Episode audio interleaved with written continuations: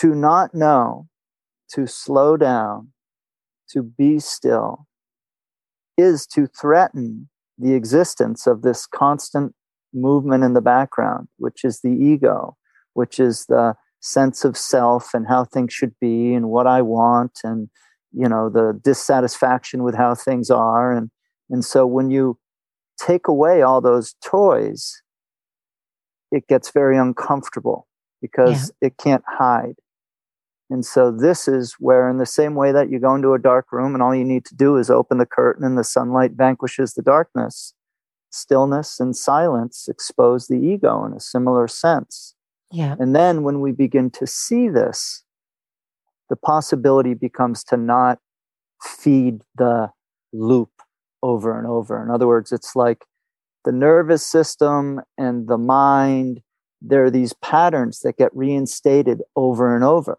This is why people have the posture they have. This is why they move the way they do. This is yeah. why you know what your friend's going to say. You know, yeah. it's it all becomes pretty mechanical after a while, you know? And so freedom is waking up from the mechanism and seeing that you don't have to just play that out.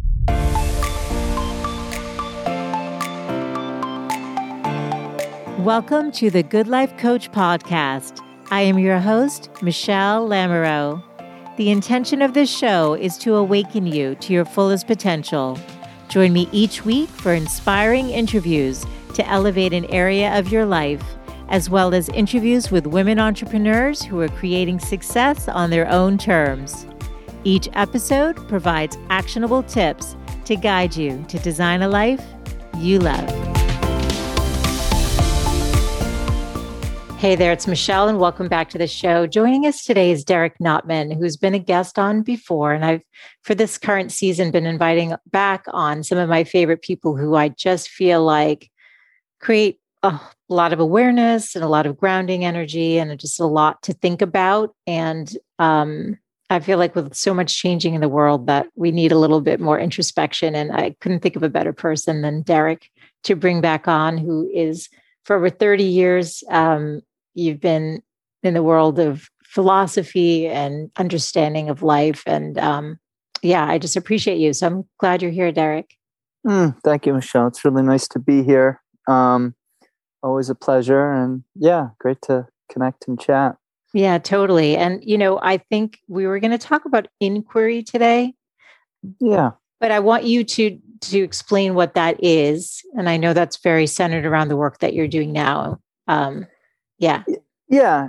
Um, you know, I guess you could say that inquiry is just the old tradition of um, asking questions to establish what it is that we can actually know in a sense it's the development of reason by reasoning and so the power of inquiry is really it gives us a chance to recognize the unexamined assumptions that we frame our life around and if you're encountering struggle and suffering and all these very human experiences a lot of the time at the root of it can be simply a lack of continuity between what we imagine the world to be and what we're finding it to be. And yeah. so there's tremendous power in the willingness to look into how we're framing things up and maybe uh, getting more clarity on how we might have arrived at some of these conclusions that become defaults on our sort of perceptive filter of the world. Yeah. Now, were you telling me this kind of dates back to Socrates, or am I Sure. Right? Yeah. Yeah. How, how is that? Well, I mean, this is what Socrates did, right? He went around and he asked people how they knew what they thought they knew. And basically, this is the process of inquiry is to ask questions and reflect back to people some of their assumptions about things. And so Socrates actually considered himself to be a philosophical midwife, which was basically that through this questioning, he was helping people uncover false beliefs and to give birth to the truth, to recognize beyond these um, hearsay and other unexamined assumptions about you know what's deeper. And so, yeah, this is what the whole Platonic method of reasoning is all about. It's about learning to, by virtue of being um, logical and asking questions and pursuing reason to become more reasonable, to recognize what's true and what's not, what's what's false. What's interesting though is that this is not really an exercise of the mind as much as it sounds. Is that true? Well, it, it's a great question. At one level, yes, it's totally true. And at another level, it's all about mind. But it's okay. really about learning to recognize mind. But it's not intellectual in the sense of book learning. It's much more about being willing to feel and sense the physical body, as well as being willing to sit with emotion and to recognize how sensation and story conflate to produce emotion. And when these three things come together, they induce trance states.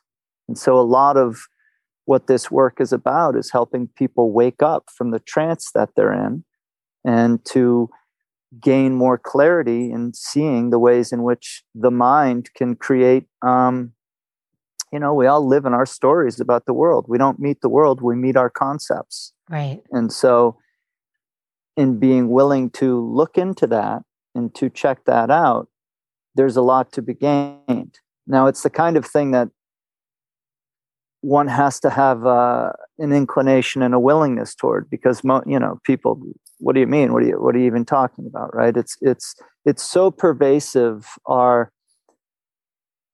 um hearsay beliefs about the world and even things you know this sounds strange for folks but it's like we think we're bodies, right? We think that our physical body is the nature and source of our being. But this is clearly seen through with some inquiry. And so then, if that fundamental assumption about the nature of reality is off, what else might not be true?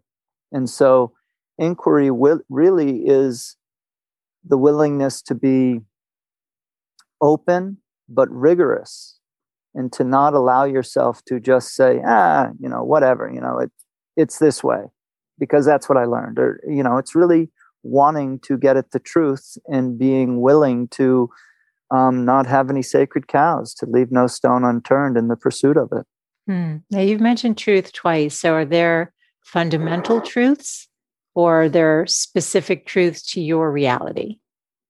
Great Gosh, question. we've gone deep really fast. This is went right, right into deepness. Yeah.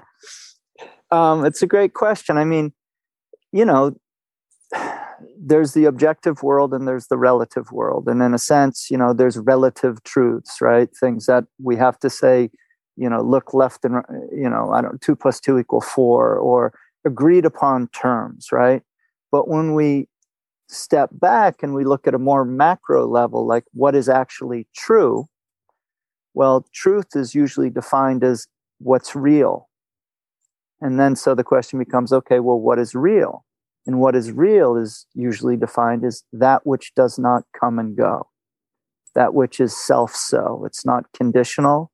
Its being is of its own virtue, it's of its own beingness. Okay. And so everything that comes and goes isn't true. It's well, a reflection. So, what about those trees? So, like you're sitting and there's a forest behind you. I see these beautiful, really very grounded, strong tall trees. Are they true? That's right. Well, the, relative, yes, they're yeah. here now, but they yeah. won't be here in a thousand years. Yeah. And so they're impermanent, just like everything is. Even, you know, we have the pyramids in Egypt, which are super old, right? You know, but they're impermanent. They won't be here forever. And so the nature of what's real is that it's not impermanent, it always is. Mm. And so then the question is, well, what's always here? Okay. What doesn't come and go? And what doesn't come and go? That's the question. Well, do you have an answer? Well, sure. The answer is the silence and stillness and the emptiness out of which everything that does come and go arises. Mm-hmm. In other words, if you're going to have a play, you need a stage upon which to have it. So when we look into our own experience about what doesn't come and go, it's the sense that I am. Your beingness, that you exist, is known to you intimately, and it's known to everyone intimately. And even though the body changes, and I'm not the same person circumstantially, physically as I was when I was 18, the sense of myself looking out from behind my eyes is the same. Mm. And so that I am, that awareness of my beingness doesn't come and go. Yeah. How does that relate to the universe, right? There's all this exploration happening now, and we're just seeing like the vastness and the darkness yeah. and the silence. Like, how does that connect? Especially well, since we're made of stardust. That's right. But the universe and stardust and all that, they're all concepts, they're all creations. And everything that's created falls away. So even the universe is an idea that exists within the space of awareness and beingness. It's impermanent. It's also not real. How is it not real though? Because it comes and goes but it's constantly expanding, right? I mean, there's billions, trillions. Well, we don't really know, right? It's a story, right? It's, you know, but it was, we say it was born, there was the big bang, and then all right. this came into being. Yeah. So anything that's born dies. Yeah. So it's impermanent.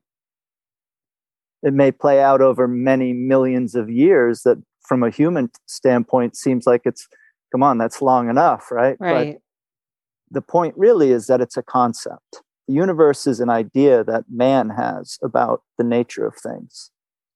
It's not self so, it's, it's conditional on somebody thinking it. Okay. But millions or billions of people can agree or on a particular reality or truth because we're all seeing it like right i mean yeah but even it, if it is impermanent well but I mean, it's it's it's great, and this is why you have to be a little bit of a philosophy nerd to trudge through some of this stuff. But it's like just because a million people say they see th- something, it doesn't make it actually true. Yeah. And again, we're in the phenomenal world with all our discussion, like you can't not be. So anything that's seen, even if it's seen by a million people, it may have happened in the perception of those million people but the event will come and go. It's it's it's impermanent. Yeah. And so it doesn't have reality at the objective level that I'm talking about. At the Got relative it. level, it does. Got it. But that's you could also have distinction. Yeah. That's right. And you could also have a million people all believe something and they were all wrong. Yeah, for sure. Right? Yes, so, for sure. That yes. Yes. So the, number and of people that believe change. something. Right. That's right. Right. Yes. Just the understanding. So this is where right? the world really, is flat, and then they realize no, the world is round. That, or fashions change, right? If you look at the history of science and you see fashions change around speculations, medicine, all these things, paradigms evolve and change and go in different directions because they're all impermanent. They're constructs. They exist in the ideas and heads of people. Yeah you know? So it's like and again I, I appreciate that it can be a lot to parse out at first but it's really like in the absolute level of what is true what we can know what doesn't come and go what we see is it's only awareness. The awareness is the prima it's the prima facie thing that allows everything else to happen. Without awareness, there couldn't be anything else. But awareness isn't conditional on anything else. Yeah. You see? I I do, but then of course, like I'm like, okay, we got like I said, we got deep really quickly. And then it's like, okay, so if we're gonna use inquiry, let's make it more tangible and more relatable. Yes. From like a concept thing to practice. And yeah. If, do you consider it a practice? Sure, it's a practice. It's yeah. it's uh, a it's okay. a practice from the standpoint of one has to apply the method and one gets better at the method through the application of it. And so, you know, in this instance, to just to ground this in something more tangible, why do we ask questions around the nature of reality? It's because if you don't know what's real, then you don't know what's false, and then you're adrift right? You, how do you know? And so, so much of the suffering that goes on in the world is people are suffering because of their mental projections about the nature of reality. And they're suffering a fantasy, really. It's their own thoughts and their own story, and they're extrapolating it out to be a real structural you know, true thing. Right. But it's totally subjective and it's totally a function of their predisposition to cognize the world the way they do. Right. All right. So let's break it down then. So let's give, I don't know, can we give a situation, a scenario, something where somebody could take a real, like, everyday challenge and apply inquiry? Sure. Um, so, you know, God, you could do it really about anything. But let's say somebody has, you know, anxiety about speaking, you know, just just for lack of uh, just for an instance. The possibility is to look at the experience and to slow it down and break it down so as to see why that may be so. So being somebody who didn't used to like to speak in public or you know raise my hand in class so much just being shy i can say that i had a story of oh i hate public speaking just was in my head my father didn't like it either you know it was just something i learned it was something that i imagined was true and so because i had imagined that to be true I would react around the possibility of doing it in a particular way, which is mm-hmm. my body would get tight and uncomfortable. I'd start thinking about making mistakes. I'd, you know, and boom, I'd be fearful emotionally, yeah. anxious, and then I'd be in this trance around something right. that hadn't even happened. And you get a physical reaction to all the yeah, thinking but, too. Yeah, exactly. Yeah. yeah. And so what do you do?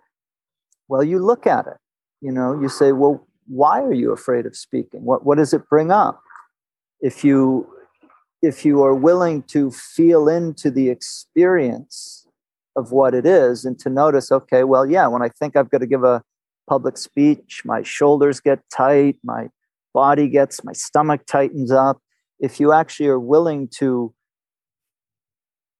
take the process apart and get clear on how it happens, you gain some freedom over the experience because you're clear about how it happens rather than just having it all happen. So my shoulders get tight, my stomach gets tight, my head starts to race, and I start to think bad thoughts. Then I'm feeling a background experience of fear, and I'm lost in all these different sensations and stories and right. experiences. Yeah. So of your course, mind I'm can not, go blank, right? Yeah, you it, you're not going to remember. Exactly, because you're yeah. not present, because you're at the effect of all these subconscious arisings that happen around this notion of speaking publicly, let us say. Okay. You know, but in pulling that apart and being willing to experience these things, and this is done through coached questioning and really sharing space in a in a very particular way. Um, it becomes possible to see how it works for you. In other words, how it is you become afraid and how you put up the resistance to the experience. And in seeing that and in the willingness to feel into it to gain some control and clarity over the process, you gain the ability to make a different choice. I don't know yeah. how clear that came across. No, it's clear. So, so let's stick with the same example then. So you are that person, you did have those feelings. Do you need the coach or could you just ask yourself, like, wait, okay, I'm feeling tight in my throat, I'm feeling, you know what I mean, whatever the physical sensations are, like what would be the what how would you do the inquiry on yourself? Like how would you start creating that awareness so you could start seeing it differently? Yeah, great question. Because obviously you did. I mean, you do you do public speaking, so well, yeah, yeah, and and that was something that just evolved for me because it was necessary for my work and other things. But, but so I just used it as an example. It's not yeah. so much that this was how that worked for me, but uh, I guess it had you had matter. inquiry then because you didn't have it then. So let's right. say you had, had this I, tool. What would you have done? Exactly. Thank you. Yeah. So the way the process works is to a recognize what's going on so if let's say i had to give a speech that was coming up and i had a lot of trepidation about that i could just simply okay so what is here? What's it like in my physical body when i imagine that i have to give this speech? And feel into it. Notice what's here. Okay, my shoulders are getting tight, my stomach feels uncomfortable, I've got butterflies, and get really clear on what's happening in the body, just observing it in a non judgmental, non attached way. Mm-hmm. And when you get clear on that, when you give that some time, then the possibility becomes to ask, well, what's the story? What am I telling myself about this? And this, you know, it could be different things for different people, but it might be, okay, I, I'm going to fail and embarrass myself, you know? Okay, yeah, there's the story. What's the emotional flavor of the experience? Oh, I'm, you know, it could be I'm angry. I don't want to do this. I don't want to be put in this situation. And then you might feel into well what's deeper than that oh i'm afraid i don't i don't want to mess up i don't want to be laughed at and then the possibility is okay well let's say you did mess up are you willing to to feel what that could be like and so in the willingness to bear it the loadedness that the imagination gives on the situation is dissipated yeah and it's like it's not the end of the world even if you make a mistake. And so, if you're willing to be open to the possibility and not be reactive and reflexively move away from it, yes, you begin to soften the edges on these imagined experiences.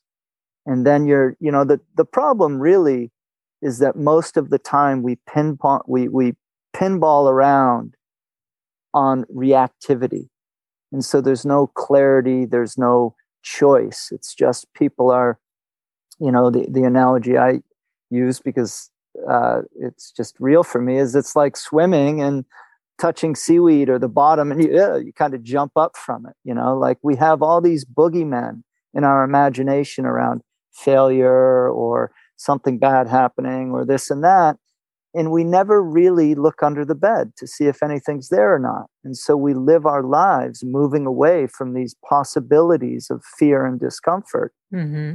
And it just compounds and it becomes more and more mental and it becomes more and more something that's never addressed. And so it's, you know, the, the, the legend of the boogeyman under the bed just grows and grows and grows. Yeah. Creates limitations for yeah. your life and your enjoyment of life, right? Yeah, because you have a story about something you have no idea about. Right. You're making things up. Yeah. And this is what's happening so often is people are making things up in their head and they don't know what's real. And yeah. so they're moved about by these imagined stories. And look, the real time ramifications of this are all around us in the world we're living in. Yeah. Yeah. So knowing what's real is is quite important. Yes. I think most of us are are often in our heads, like you said, either, you know, worrying about the future that hasn't happened, or maybe somebody did have that bad experience and then they use that as reinforcement for how that's how it's always going to be. That's just how it is for you. You're not you know that's you don't right. have what it takes to that's right to get up there on the stage you analogize every new experience in terms of a previous bad experience and they're yes. not analogous analogous so yes. it's just an error yes which could limit your ability to make friends or be in relationship that's with right. someone right because you could just be like oh i always whatever it is attract the wrong yeah, person and, and or uh, yeah it's limiting and it's um fundamentally inaccurate, so it's not very effective, meaning the situation isn't the same. And, and so the possibility is rather than dragging the past into a new situation and trying to organize around that situation in the way you think you learned a lesson from the past, which is to not be present in that situation, the possibility is to be honest and not know and deal with what arises as it arises. Yeah. It's interesting because the brain likes certainty, and you're talking about a lot of not knowing, which right. is not something most of us just readily invite into our lives. Like, oh, great, let me sit with this not knowing feeling. That's not. That's right. Maybe that's where a coach is helpful. yeah, I mean, really, a, a huge part of what happens in this process is there is a, for lack of another way of saying it, an energetic transmission of stillness and silence and not knowing of actually not having to move away from the discomfort. And so this is what's rare because we're all so conditioned to move away from the discomfort and try to act like a somebody who knows something because that's the currency in the larger social world. Yeah. And so to tell the truth, which is that we have no idea what's going on, really, yeah. you know, yeah. and we don't know what's going to happen in the next minute. And there really isn't security here, and anything could happen at any time, isn't all that popular, but it is honest. Yes. Yes. And it's, I mean, I've experienced it. I've experienced sort of the, the doing the inquiry with you and being on the other side and, and just sitting in that, just like state of like, it feels like a meditation, just quiet, blissful, like just peaceful. And uh, it's funny because even being there, even though it feels so good, the mind wants to get you out of that as quickly as possible and back into the familiar of the questioning and the worrying and all the other stuff. That's right.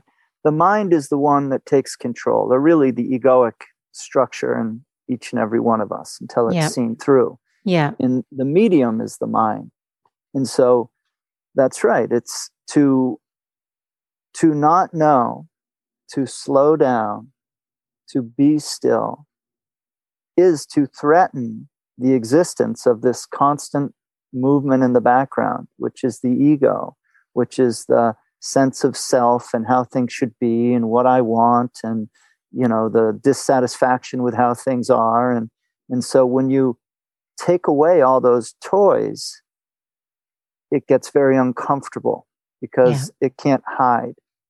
And so this is where in the same way that you go into a dark room and all you need to do is open the curtain and the sunlight vanquishes the darkness stillness and silence expose the ego in a similar sense. Yeah. And then when we begin to see this the possibility becomes to not feed the loop over and over. In other words, it's like the nervous system and the mind there are these patterns that get reinstated over and over this is this is why people have the posture they have this is why they move the way they do this is yeah. why you know what your friend's going to say you know yeah. it's it all becomes pretty uh mechanical after a while you know and so Freedom is waking up from the mechanism and seeing that you don't have to just play that out. And to do that, though, there is a disruptive period of not knowing and going against what feels familiar and all these other kinds of uncomfortable but deeply rewarding experiences that we tend to avoid. Yeah. Would you be comfortable talking about inquiry as it relates to grief? Because would mm. you, with your recent situation, would you be comfortable sharing that or? Sure, yeah. again, something like, and I do like to make it more tangible or real world so that, yeah, people have a sense of what the possibility is around yeah. using inquiry. Well, yeah. So you know, I I had a a dog that was just super beloved. You know, I've I I, I love dogs in general, but this was a special dog and just um, such a yeah. I mean, just uh, just loved her so much, and she died uh, two months ago, maybe. And uh, still, just a lot of grief and and sadness. Um, but you know, and and the i guess the recognition you know of being willing to meet the truth of that of her impermanence and um, how deep the grief was and the and the sadness on her passing. But when you look into it and don't move away from it and and um, you know, go into a story about oh this sucks or this isn't fair, or, you know, or, or you know, there's a million ways you can move away from things, but to actually meet that grief, it's just love, you know, and so it's like we can run away from these things or we can turn into them and see what's actually there. And so, like, yeah, it, it's heartbreaking. You know, I mean, this morning my iPhone had some picture of from six years ago of me and my dog, you know, broke my heart. But the love that I felt for her and feel for her is undissipated by form, you know, like I can still feel her with me. And so it's like so beautiful. I feel so grateful to have gotten to know that depth of love and to still have that available in my experience. And mm. yeah, I miss the physical body, but that wasn't the thing, you know? And so it's like, yeah, the the willingness to meet the grief and to feel it and bear it is a doorway into its own transformation. Mm. And so it's like, again, grief is a word. What I felt when my dog died wasn't a word. And so it's like the, and it's really like that, meaning that all these words are placeholders for experience that we stop having because we run into the word and we imagine we know what it means. But if you go deeper into it and you have the experience of what the world the word is representing, it's not what you imagine it to be. Fear's like this too. It's like, again, it's the boogeyman under the bed. People will spend their whole lives avoiding a feeling. True.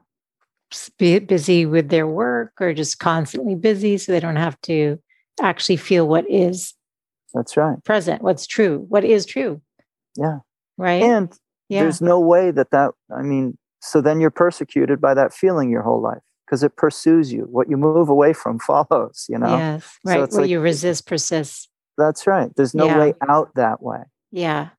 So it's like, I mean, really, my experience has been that you begin to see how the world is so upside down and you start to be right side up. You start to see all this suffering that's coming out of people's stories and heads and thoughts and projections in all these things that are being avoided you know? And and again it's like look around at the world. You, you know i mean the dysfunction of the world is a blessing in that it, it it should point us toward something deeper than just trying to win the game of life right? Mm. because when you see how not only meaningless but just uh, ineffective it is right? We've got the smartest people in the best positions trying to figure out all our problems and look at how it's going right? So i mean the, the point really is that there's a deeper play than what's happening in the world of materiality. Yes. And that's all fine and allowed. It doesn't have to be a this or that. But the reason we have philosophy the reason we have these deeper traditions is that material existence isn't inherently satisfying. And so there's always been this deeper yearning for purpose and need and atonement and recognition. And so, really, the whole point of inquiry is to, well, you know, the whole tradition and philosophy was born out of the recognition that you can't trust the senses. Our senses deceive us happens all the time. Oh you think you see something you know you, you know so it's like reasoning was sort of a way of establishing true north. How can we really know? Well you you might have a an idea about something but you have to substantiate that idea to have it become a real belief let's say you know? So it's like how do you do that? You ask questions. You understand why someone's saying what they're saying and you don't just take it at face value of the word. You know, you think about it all the time. People say, Well, I want to be happy. What does it mean? Happy's a word. What do you mean by happy? If you yeah. were happy, what would that look like? And if you don't ever ask those questions, you don't really know, you're living in concept. And that's not a, nothing wrong with that. That's really what we do. I mean, it's what we're conditioned to do. but it becomes ultimately unsatisfying and not for everyone, you know, and this gets into ripeness and karma and all these other things. But the really the purpose is to get be, is to bring to an end the suffering that comes with the confusion of misunderstanding. Hmm. You know, it's interesting, and there's a little, not necessarily a tangent, but what's interesting, what popped into my mind when you were talking about it. Um, did you watch the series Ted Lasso? I have, yes. I love that show. Yeah, it's very good. It's so well done. But here's why I think it is so well done. So his character, for anyone who hasn't seen it, is such he's just such goodness and looks for like the goodness in others. And I was reading an article, um, short article from one of the producers and writers, like the main writer of the show. And she talks about how when Ted finds out that Rebecca, you know, the woman who owns the soccer, is trying to sabotage him, that she didn't actually bring him to succeed, but to actually to fail. She said a normal arc or expectation would be he would storm out. Instead, he says, Why? Why did you do it? And he forgives mm. her. And mm. so I know that's sort of interesting, but like when you're talking, it's sort of like the habituated self or way of being is to say, oh, wait, you know, uh, you're going to react. But in a moment, you could actually just flip it and have more curiosity and ask Beautiful. why. But it's just interesting. So, because that's like, it's making me think of, you know, what I read, because I was like, oh, I didn't really. Re- I think that's why we this show is so popular and why we love Ted's character so mm. much because he's sort of an anomaly in terms of how he handles even like the betrayal of whatever that young man that you know he's yeah no that's mentored right. right, he doesn't he doesn't yeah. act the way that you would think he would act. Yeah no that's very true. That's yeah. right he's he's not just pinballing on usual emotionals or responses right or yeah you've betrayed me so what is betrayal? Betrayal means i need to be angry and shun you right and you're out. That's right. That's yeah. exactly right. Yeah so often we just talk past each other and we don't know what we mean. And and so and and and that's common that's clear out there in the world. But what's even more interesting is we do it to ourselves. Yes. Yeah we don't even have curiosity for our own selves right? And why? That's right. So we, we get busy we beat ourselves up we shame ourselves instead of just sitting with and having some compassion and yeah curiosity about wait, what's going on? Why why are you afraid? Why are you angry? Why are you whatever it is right? That's right. Yeah yeah. And and then the willingness to be with what's actually here and not tell yourself a story about what's here. Yeah. And to not take to it know. personally. Yeah. And to be curious. Yes. And just willing to experience it it changes it yeah and it's it's it's just a it's an honest encounter with yourself mm. rather than a movement away to keep busy from having to look at or feel something yeah it's interesting and also it's making me think of the four agreements mm. forgetting the author's name Louis. Um, Don Louise, I think. Yeah, yeah, exactly. I haven't read it. I've heard great things about it. Oh, you, I book, think you would. I do think you would love this book. I've given sure it so many times, and then I, I, I feel like I never get to the end of it. I just need to like, or I have, but then like I need to go back. It's like I forget it every time. Mm, but one yeah. of the uh, agreements is don't make assumptions. That's right. Which is like freeing because it's actually a lot of what you're talking about is very freeing because when you're in the pattern or whatever, and you make an assumption, oh, so and so must not like me because they whatever or that's right. Yeah, it's, you go it's a total mental stories. projection. Yes, you can't, but because you, you don't know, there's no way. Only you can know your truth. You can't know someone else's. You can't that's unless right. they're telling you straight up, right? I mean, so yeah, that, that's right, and and and even you know, well, the whole your truth thing, but but more the point is you just don't know yeah so like imagining that you do is to bring something into the moment that doesn't belong there yeah it clouds it even more that's right don so, miguel ruiz that's, that's the author's right. name because yeah, yeah. going to bother me if i don't remember yeah that's people should yeah. check out that book that's a good book for yeah, it, yeah. it's um i mean again this is not unique to any culture it's not unique to any religion. Hmm. This has been the human path to self understanding as long as there's been people. Inquiry really is a method of looking into what it is that we actually know. And it's liberating not because you're going to learn something, yeah. it's liberating because you are going to unlearn a whole lot of things. You're going to create space by getting rid of what doesn't need to be there. This is not an arriving at an answer because the nature of our experience is that of a mystery. And anything we could conceive of about the world will not be the world, it will be a model about it. Yes. And so, you know, fire doesn't burn itself. What you see is not what you are. there's a uh, uh, we're we're coming to the end so i was like thinking of like something that would be useful to leave. It's funny because of course i need to feel the need to leave something useful but that's that is at the heart of the show. I do like to like have people have something to think about.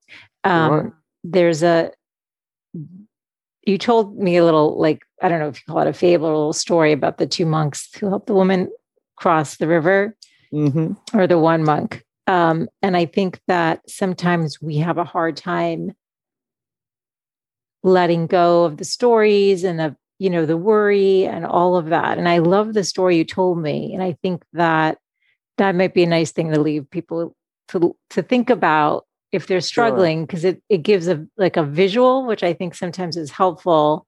And it's also kind of funny. Yeah, no, there's a, also- lo- a lot of great teaching stories. Um, Yeah. And so this particular one is a story that has to do with um, attachment. And uh, the story is of two monks making a journey from one monastery to another through the jungle, through the forest in Thailand. Um, and one is an older monk and one is a young monk. And the young monk is very zealous. He's really going to get enlightened and wants to be really moral. And uh, the two are crossing a river. And when they come to the river, they see a young, attractive lady who is well dressed and is worried about getting across the river. And so the older monk gives her a piggyback across the river and puts her down. And then they go on their own way and they're walking for a couple of hours. And the young monk is quite agitated the whole time. And the older monk can tell, but he doesn't pay much mind. And the young monk eventually can't keep it in anymore. And he says, How could you do that? And the older monk says, What are you talking about? And he says, you you you're not supposed to touch women and you let that woman get on your back and you carried her across the river da da da and the older monk says i put her down two hours ago why are you still carrying her around I love it. I do love that. Yeah. Because we are all carrying stuff, aren't we? that's right and so really inquiry is about putting down the burden it's about getting right side up and seeing what's real and letting go of the false. And i know that can sound grandiose but it's much simpler than those words might make people imagine. And it really is about the willingness to bear what's here and to be open and uh, you know meticulous and asking questions and not allowing yourself to just throw out loose labels around things and that's good enough. Yeah. And it's freeing. it's so freeing. I mean that's the that's the reason to do it is that it will change the way you experience the world in reality. And i say that based on my own experience and people that i work with and see what happens. And it's so satisfying. And again it's not because i'm smart or i have anything to tell them it's really about giving them an opportunity to recognize what they're thinking and to put down things that don't need to be there Yeah. And just to guide them and let them, right, ask the questions. yeah that- yeah it's about asking questions and and sharing presence and and really um stillness and silence and the willingness to not take things personally and to not need to know and to be able to rest in that space and since that's the fundamental condition of being here it's a useful place to be able to rest in Absolutely. Well, I hope, I think this is going to give people a lot to think about. And the show notes will be over at thegoodlifecoach.com and a link. I can't remember if we've done one or two other Jeez, it might have been like, two. Hey, this might be your third one. I bring I back know. my favorites. So I'll link those in case somebody wants to go a little bit deeper too and just just take more of this in. I, I know we we go deep on these like right from the right from the beginning, but that's that's philosophy, right? That's what it's all yeah, about. Yeah, it's you know, and and I guess the last thing I'd say is don't let the philosophy intimidate you. It's not about that. And really, it's a simple and doable process that the point isn't intellectual. The point is experiential and about changing how you experience the world. The reason there's such a mental component is that's largely where we experience the world. Absolutely. Absolutely. And Derek, what's what's the website people can find you? Uh, DerekNotman.com. Uh, D E R E K N O T M A N. Perfect. Um, so good to be with you again, and Likewise. thanks for your time today. It was really um, gives a lot to think about every time. I love it. I like. Uh, I love thank this you, stuff. Michelle. Such a pleasure. thanks, Derek. Thank you. Thanks so much for tuning in today. I hope you gained some new information or inspiration for your life. That is that the essence of this show is to really wake up to what's possible for you, to reclaim your beautiful voice and to really learn to love and prioritize yourself. So, if you gained any value from any of the conversations you've tuned into, Make sure to subscribe on your favorite podcast player. You can do that right now on your phone. And please do consider leaving a rating and review if you have yet to do so on Apple Podcasts. It's actually how more women can find the show. And I really want to grow a community of women who are loving themselves and living full on.